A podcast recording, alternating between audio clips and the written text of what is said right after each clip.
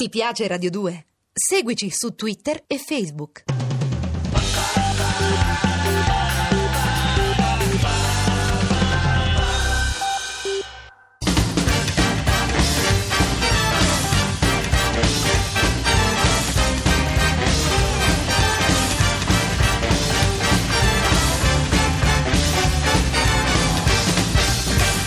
Dirty Boogie, il grande romanzo del rock.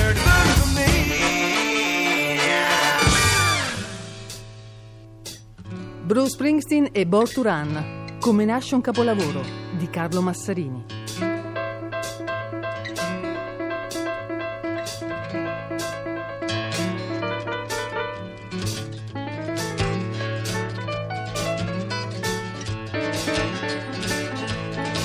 I had skin like leather and the diamond hard look of a cobra.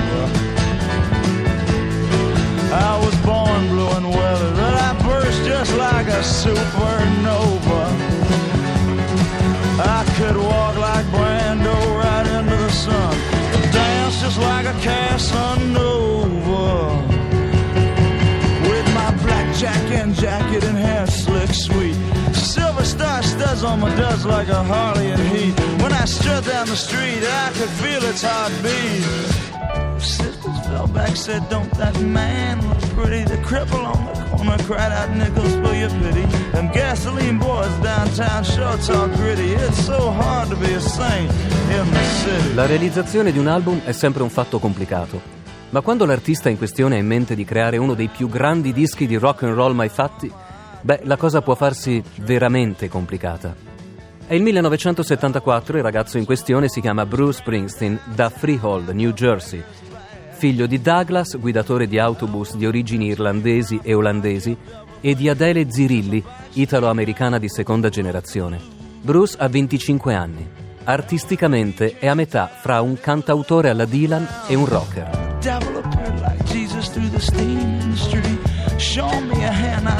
The cops couldn't beat. I felt his hot breath on my neck as I dove into the heat. It's so hard to be a saint when you're just a boy. Esistenzialmente è un ragazzo della provincia in cerca di riscatto e identità. Il New Jersey è a poche decine di miglia da New York, ma la grande metropoli è un miraggio, lontana quanto la luna. La vita lì scorre fra giornate operaie e senza un futuro luminoso, e serate fra bar e biliardi e jukebox, senza eccitazione, tranne le corse in macchina il sabato sera sulla strip.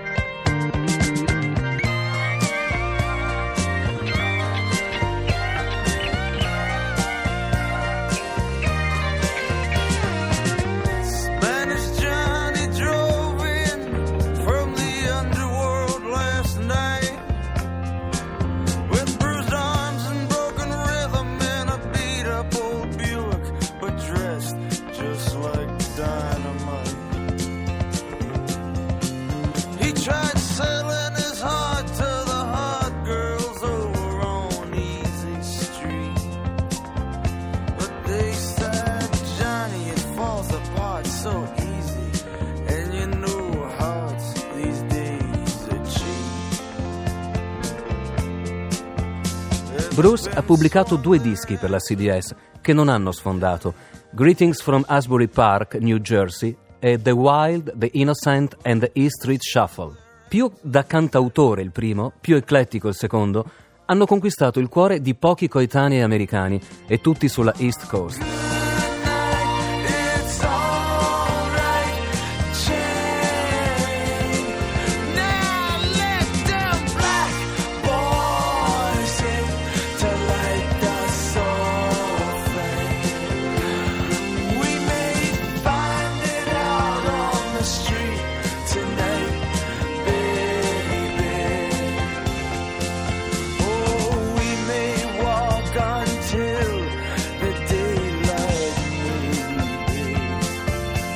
50.000 copie negli Stati Uniti non ti mettono neanche sulla mappa e la casa discografica si chiede se il giovane sfonderà mai. Forse non è stato un buon investimento. Un po' se lo chiede anche lui e infatti il disco è di quelli che o la va o la spacca. Ultimo giro senza ritorno. C'è tanta pressione su di lui, pieno di talento, determinato e cocciuto, ma dalle spalle non ancora così larghe. Vuole fare un disco come fosse Roy Orbison che canta Dylan prodotto da Phil Spector. Mica roba da poco.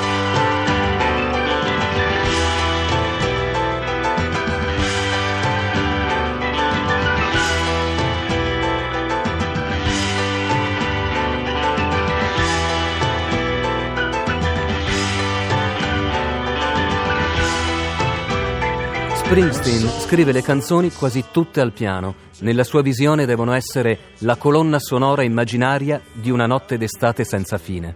I protagonisti? La strada e i suoi abitanti. Quelli come lui, ragazzi che vogliono scappare da lì, gente nata per correre, ma anche perdenti che frequentano Jungle Land, la giungla suburbana. O cuori romantici, come la fragile Mary di Thunder Road, zanzariera che sbatte, gonna al vento e illusioni mai ricambiate. È il film di una gioventù che brucia nelle back streets, i vicoli scuri, nella ricerca quasi impossibile di una realizzazione che dia un senso alla loro vita.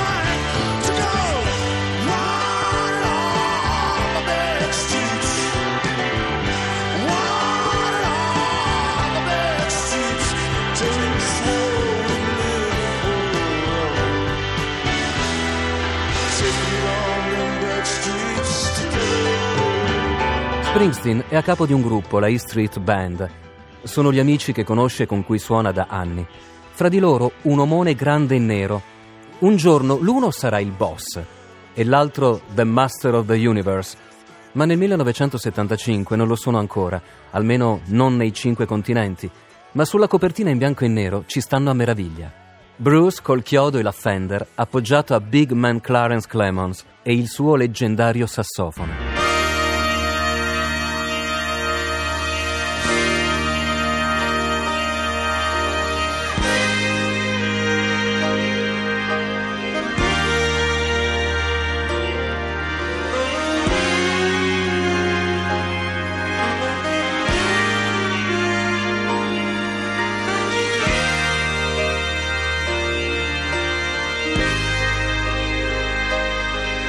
Registrare e mixare l'album prosciuga le energie di Bruce e della band.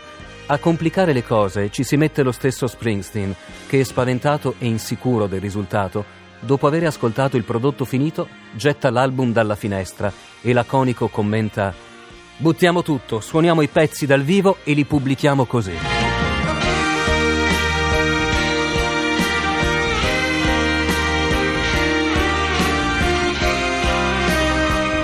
A farlo ragionare ci pensa il suo nuovo produttore e futuro manager, John Landau. Senti, siamo esausti. Se hai un'altra idea, quella è l'idea per il prossimo album. Fermare tutto, infatti, non si può più. La macchina pubblicitaria è in moto e il disco esce il 25 agosto 1975. Nella stessa settimana, Bruce è annunciato come il futuro del rock and roll, sia su Time che su Newsweek come fosse l'uomo dell'anno o il presidente degli Stati Uniti.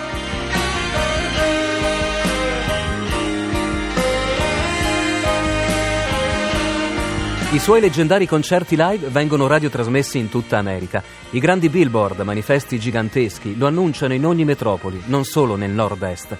Non è più il campionato regionale. Bruce gioca in Serie A e gioca per vincere. I suoi fan si gonfiano il petto. È finalmente arrivato il momento. E il disco? Beh, a distanza di 37 anni lo possiamo dire ancora una volta. È uno dei più grandi dischi di rock and roll mai fatti.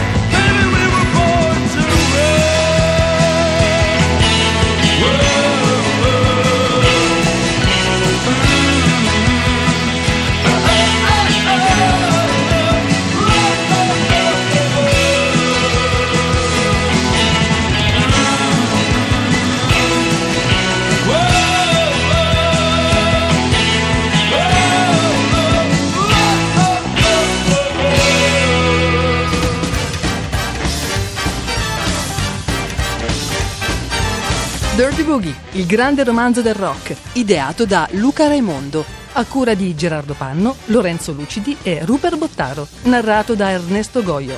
Colleziona le puntate di Dirty Boogie. Scarica i podcast dal sito radio2pod.rai.it. Ti piace Radio 2? Seguici su Twitter e Facebook.